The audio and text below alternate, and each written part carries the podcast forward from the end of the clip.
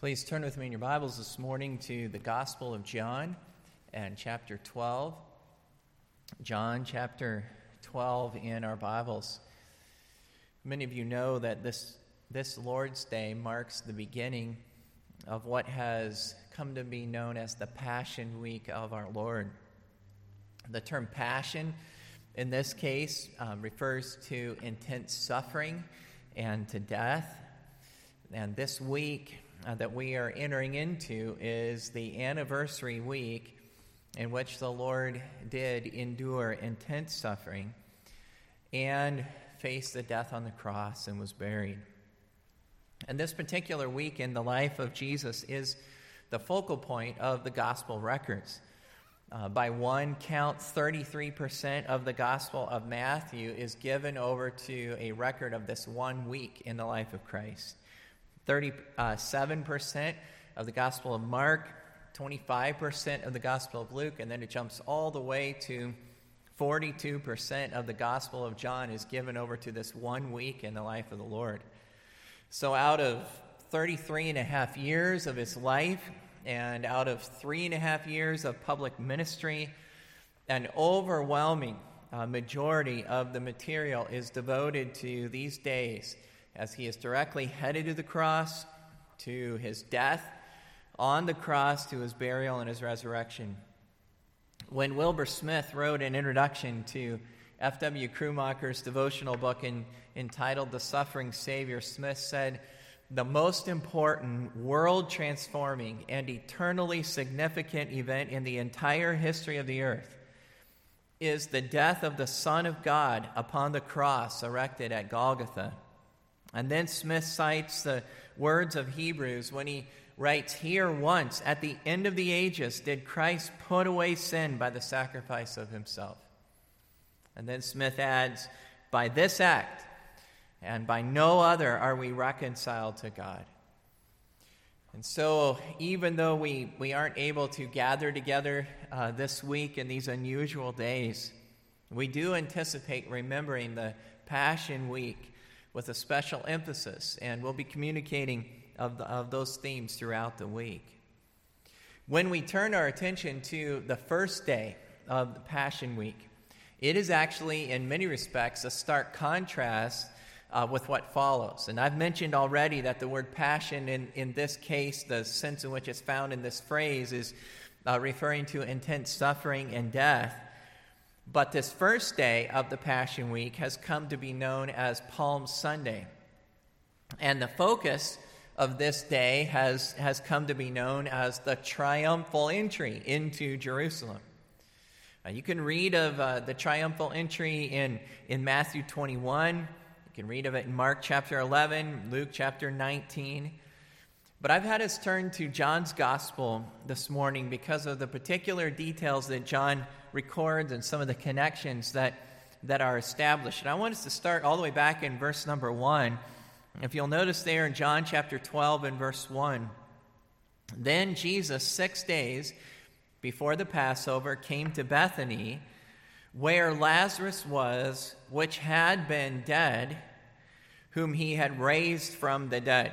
And the record of Lazarus' death and the mourning and Jesus calling him out of the grave is uh, recorded in the entirety of, of, John chapter 11. Bethany uh, would be considered a, a, small satellite community of Jerusalem. Uh, it was just east of the city proper on the other side of a hill uh, known as the Mount of Olives. And uh, the, the Mount of Olives, for perspective, would be a mountain that is probably bigger than some of the ski slopes that we had uh, in Wisconsin. Uh, but against the backdrop of, of, you know, like the Rocky Mountains or a range of that kind of significance, the Mount of Olives would have been a relatively small hill.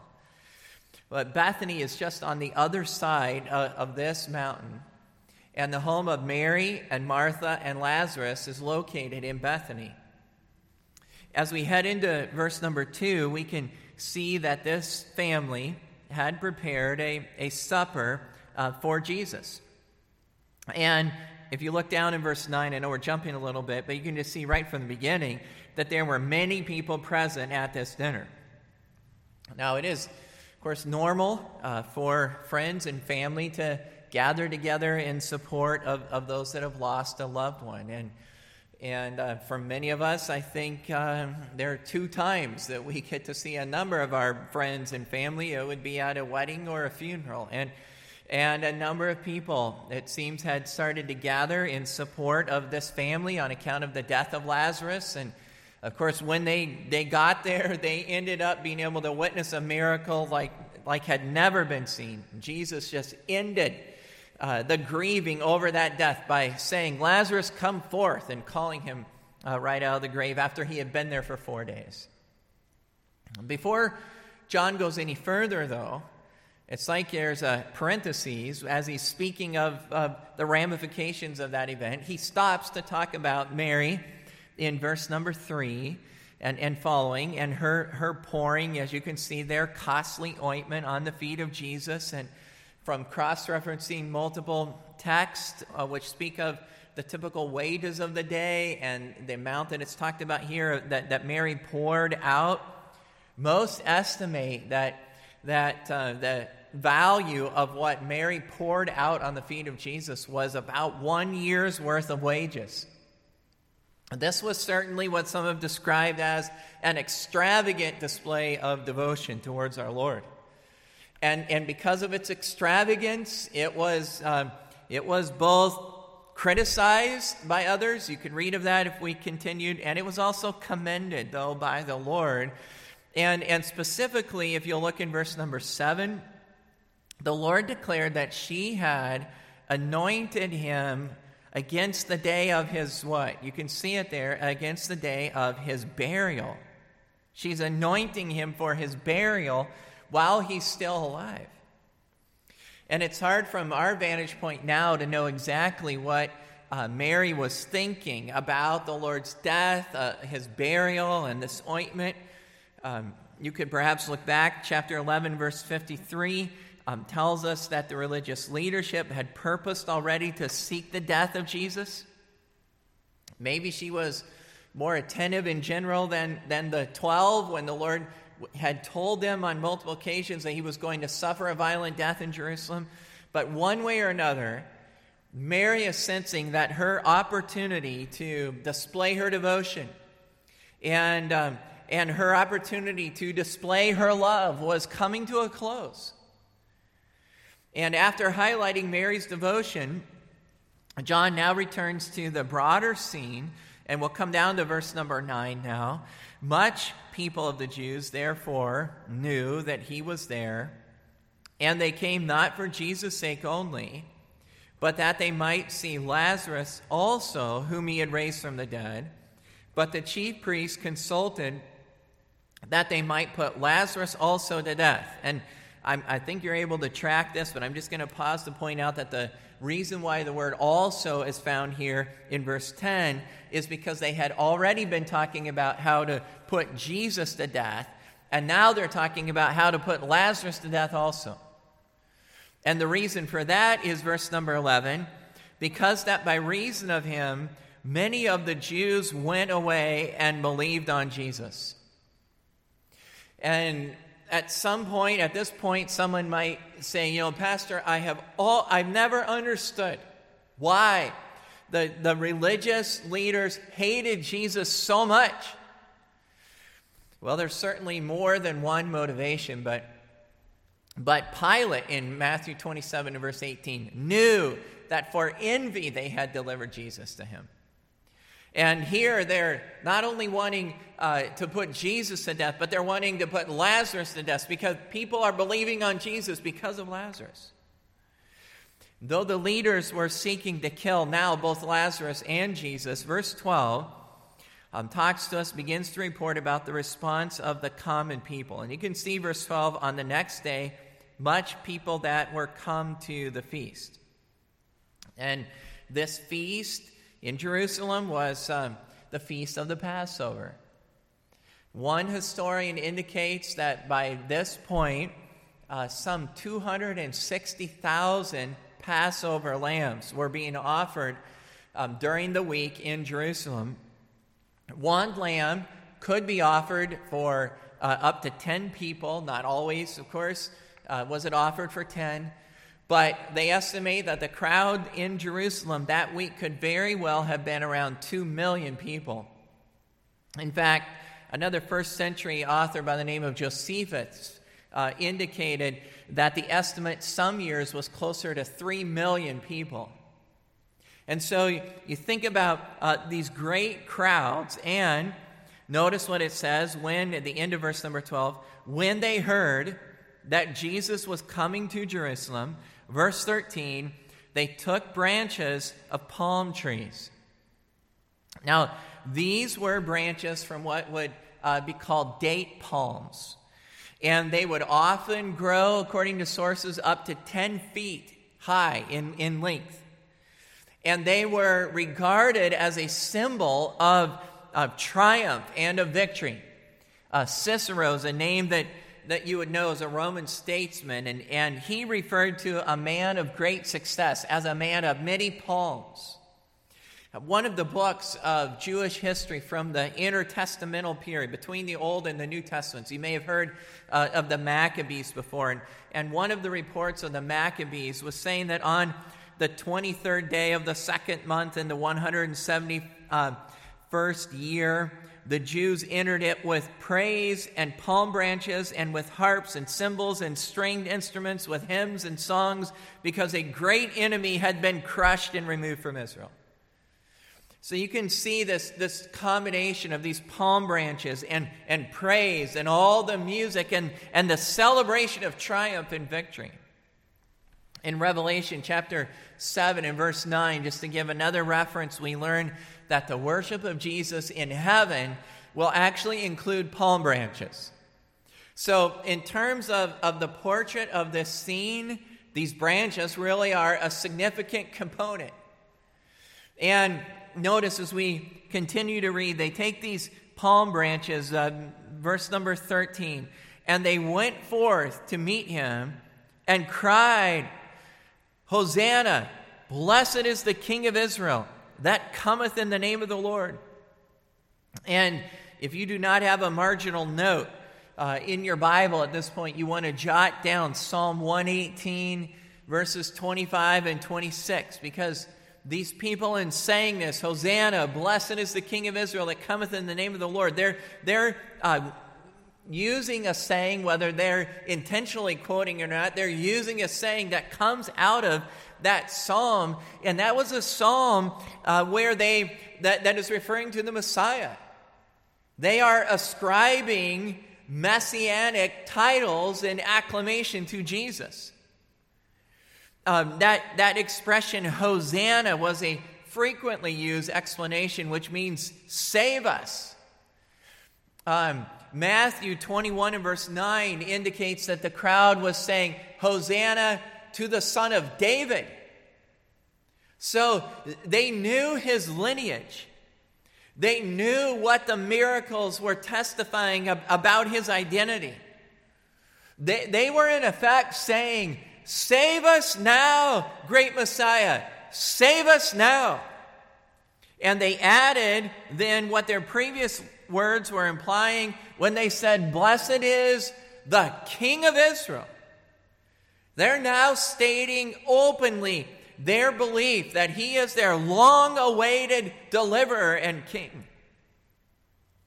These adoring crowds had previously moved to make him a king on another occasion. And uh, we read about it right here in John. So turn back to chapter 6. And John chapter 6, as this chapter opens, there's a great multitude following him because of his miracles. And he ends up feeding uh, the 5,000 with one little boy's lunch. And after the people saw that power, notice verse number 15 here of John chapter 6.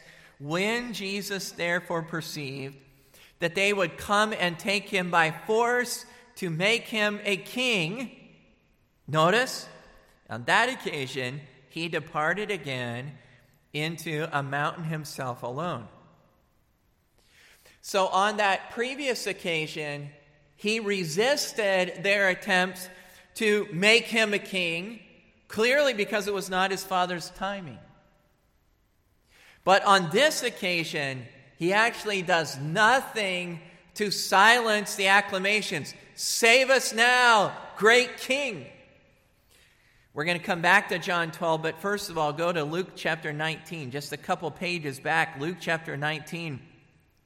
And uh, we'll come down to verse number 37. Notice Luke 19 and verse 37 says, And when he was come nigh, even now, at the descent of the Mount of Olives, the whole multitude of disciples began to rejoice and praise God with a loud voice for all the mighty works that they had seen saying, Blessed be the King that cometh in the name of the Lord, peace in heaven and glory in the highest.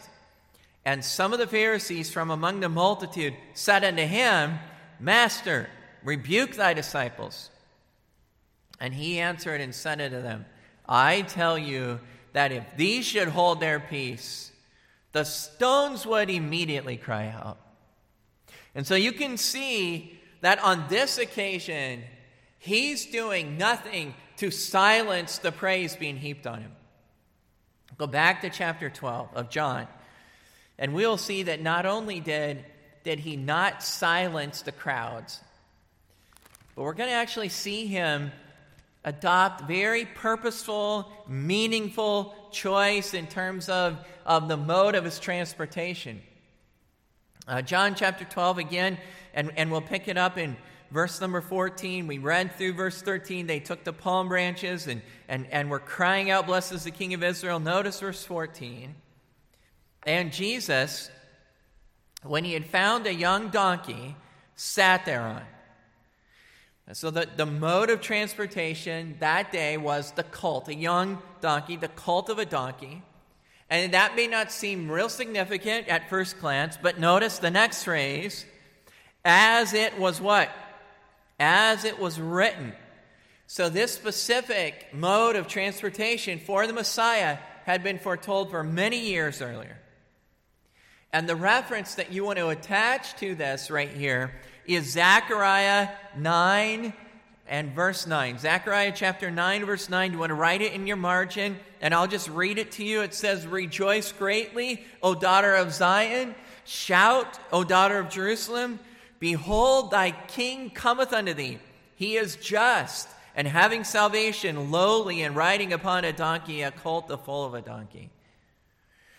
And so, as this scripture that spoke of the king coming on a young donkey, as the scripture is being fulfilled, these people that form the, the adoring throngs are rejoicing because for the first time, He's not keeping them, as it were, at arm's distance. For the first time, he's actually doing more to kindle their passionate praise. And for the sake of time, I want to have us uh, skip down to verse number 19. And notice verse 19 The Pharisees therefore said among themselves, Perceive ye how you prevail nothing? Behold, the world is gone after him.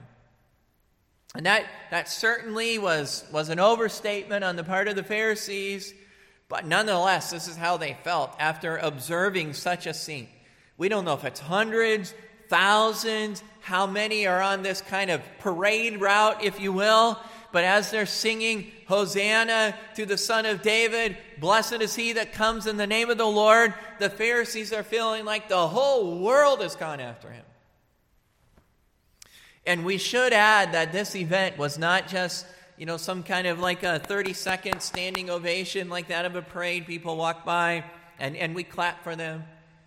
In, in Matthew's account, the 21st chapter, uh, we learn that the atmosphere accompanying this procession continued all the way down that mountain, down into uh, the Kidron Valley, up into Jerusalem, through that eastern gate, and they followed him right up into the temple where he healed the blind and the lame, and they continued right up into the temple precincts, crying out, Hosanna to the Son of David.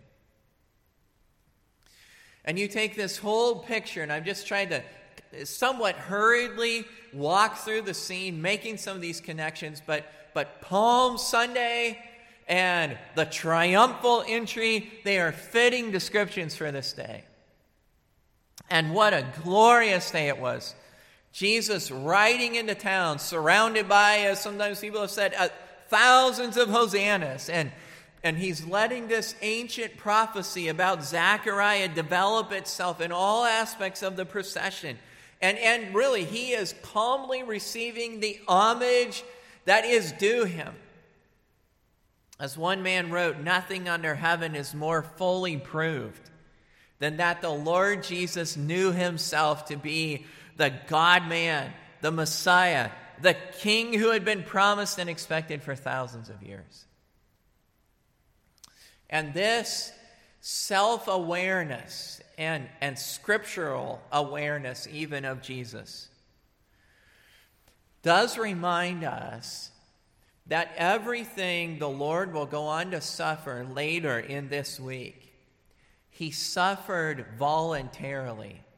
He knew himself to be King of Kings and Lord of Lords. But everything he's going to suffer at the end of this week is something that he's going to suffer voluntarily.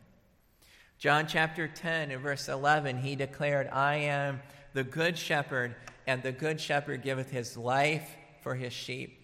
Later in that same chapter, verse number 17, Jesus said, I lay down my life that I may take it again. No man taketh it from me. I lay it down of myself. I have the power to lay it down, and I have the power to take it again. We started all the way back um, at the home of Mary and Martha and Lazarus in the beginning of this chapter to, to hear the Lord speak of Mary's anointing him against the day of his bearing to hear him be aware of that coming soon. It's clear, again, that Zechariah's prophecy is, is very much in his mind as he sat on the colt of the donkey.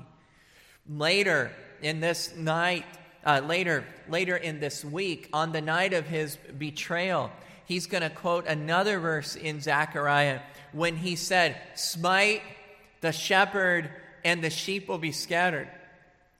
And that very prophecy in that verse in Zechariah speaks of a sword being raised violently against the Lord's anointed. And by referencing all of these matters, again, Mary and, and the anointing and, and uh, Zechariah and all of what he's allowing the, the people to say about him, by referencing all of this, again, he's letting us know that he knew in advance what would happen and he would endure it voluntarily. And, brethren, I, I really believe that this is why there is a difference now between the Lord keeping people at arm's distance in the past when they wanted to make him king and his allowing all of the praise and all of the attention to come is because on this occasion, he's going into Jerusalem and he's going there ultimately to lay down his life on the cross. And that's the focus that he wanted to draw attention to on his first coming into the world. Mark chapter 10 and verse 45 says, The Son of Man came not to be ministered unto, but to minister and to give his life a ransom for many. That, that title, the Son of Man, is a title for the one that Daniel 7 records will receive from the Father a worldwide, exclusive, unending kingdom.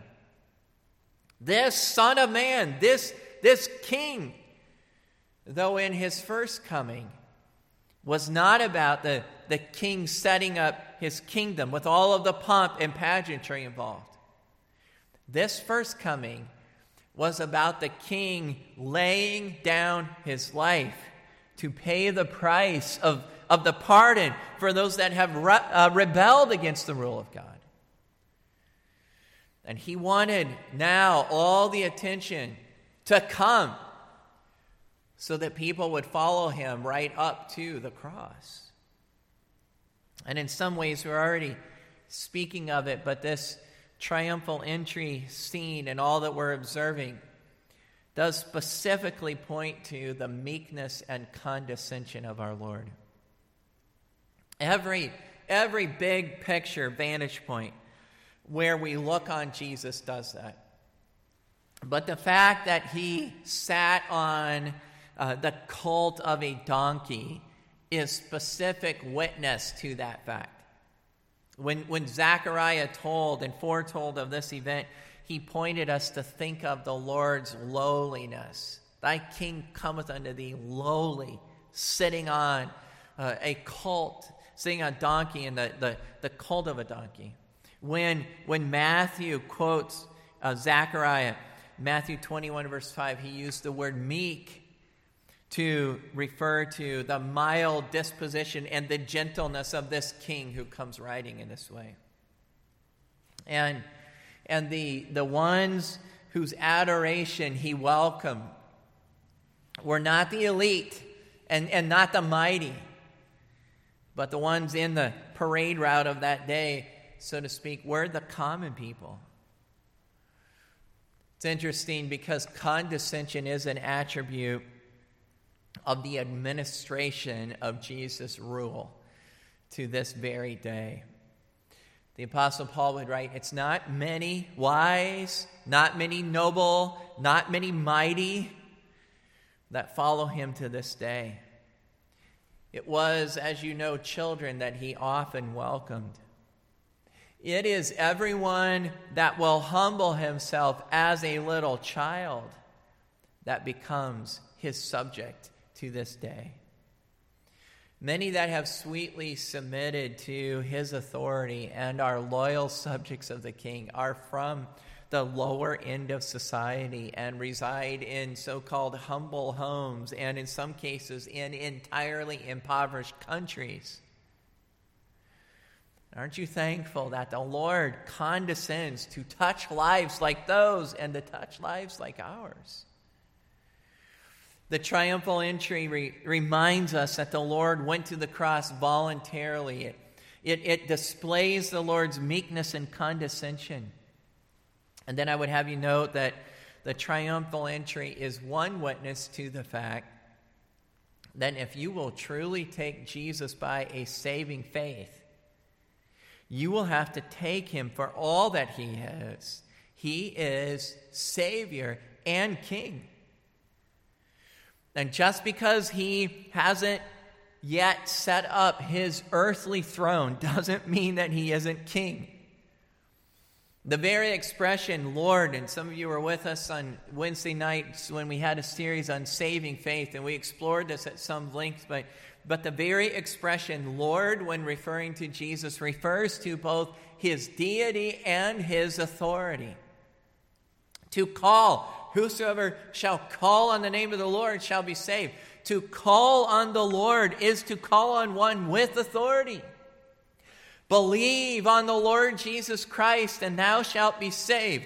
To believe on the Lord Jesus Christ is to cast your dependence on one who is the anointed king with all authority. A.W. Tozer wrote in the mid 1900s that the increasingly popular evangelical view, as he described it, that, and I'm going to quote him, that there is no need to present, to surrender, to obey Christ. Just come to him and believe on him as Savior, Tozer said, is flatly heretical. We take him for what he is the anointed Savior and Lord who is King of kings and Lord of lords. James Montgomery Boice wrote, There's only one Savior, the Lord Jesus Christ, and anyone who believes in a Savior who is not the Lord is not believing the true Christ and is not regenerate. This event witnesses to the fact that Jesus has been and is and will be King. And to call on the Lord Jesus Christ, to believe on Him, is to involve an element of surrender to the authority of Jesus Christ.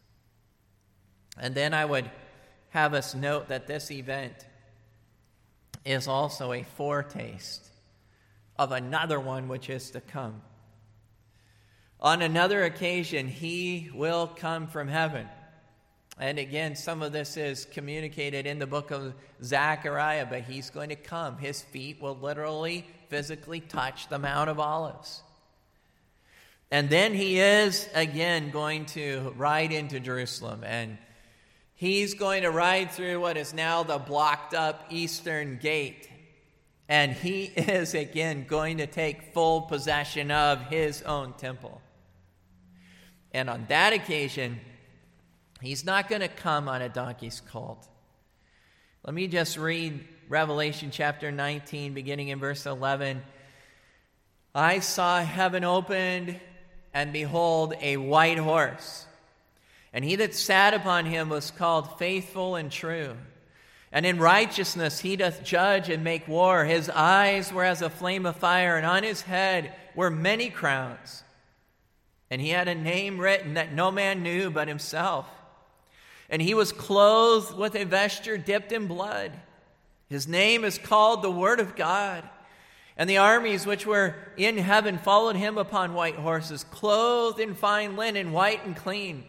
Out of his mouth goeth a sharp sword, that with it he should smite the nations, and he shall rule them with a rod of iron. And he treadeth the winepress of the fierceness and wrath of Almighty God, and he hath on his vesture and on his thigh a name written King of Kings and Lord of Lords. He's coming again, this time on a white horse, and all will see him and know him to be King of Kings and Lord of Lords. We ought not to think that because he, in this case, voluntarily submitted to suffering and death, we ought not to think that because he condescended in meekness and lowliness, that he is anything less than King of Kings and Lord of Lords. It is true, as Philippians 2 declares, that Jesus for a time let go of, of the prerogative, uh, prerogatives of his deity. He thought it not robbery to be equal with God, to hold on to all of the qualities of his deity. It is true that he humbled himself and, and he took on the form of a man and he died the death of a criminal of men on the cross of Calvary. But it is also true, as Philippians 2 goes on to tell us, that God has already exalted him and given him a name which is above every name. And it is true that a day is coming when every knee will bow and every tongue will confess that Jesus Christ is Lord to the glory of God the Father. There is another triumphal entry coming and an even greater triumphal entry that is coming.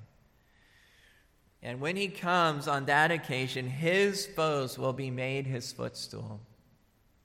Brother, may the, may the grace of God use our look at this scene before us this morning to, to secure and even extend a sweet submission. Every knee will bow, every tongue will confess someday that Jesus Christ is Lord. May it be a sweet confession and may it be the bowing of our hearts now. May there be a sweet surrender to the authority of Jesus Christ. And may looking on this scene and rehearsing this scene also loosen our own tongues and, and, and even animate, strengthen, nurture our own faith. And may it cause us to joyfully join our voices in saying, Hosanna, blessed is the King of Israel that cometh in the name of the Lord. Let us worship today the King of Kings and Lord of Lords. Would you bow your heads and close your eyes?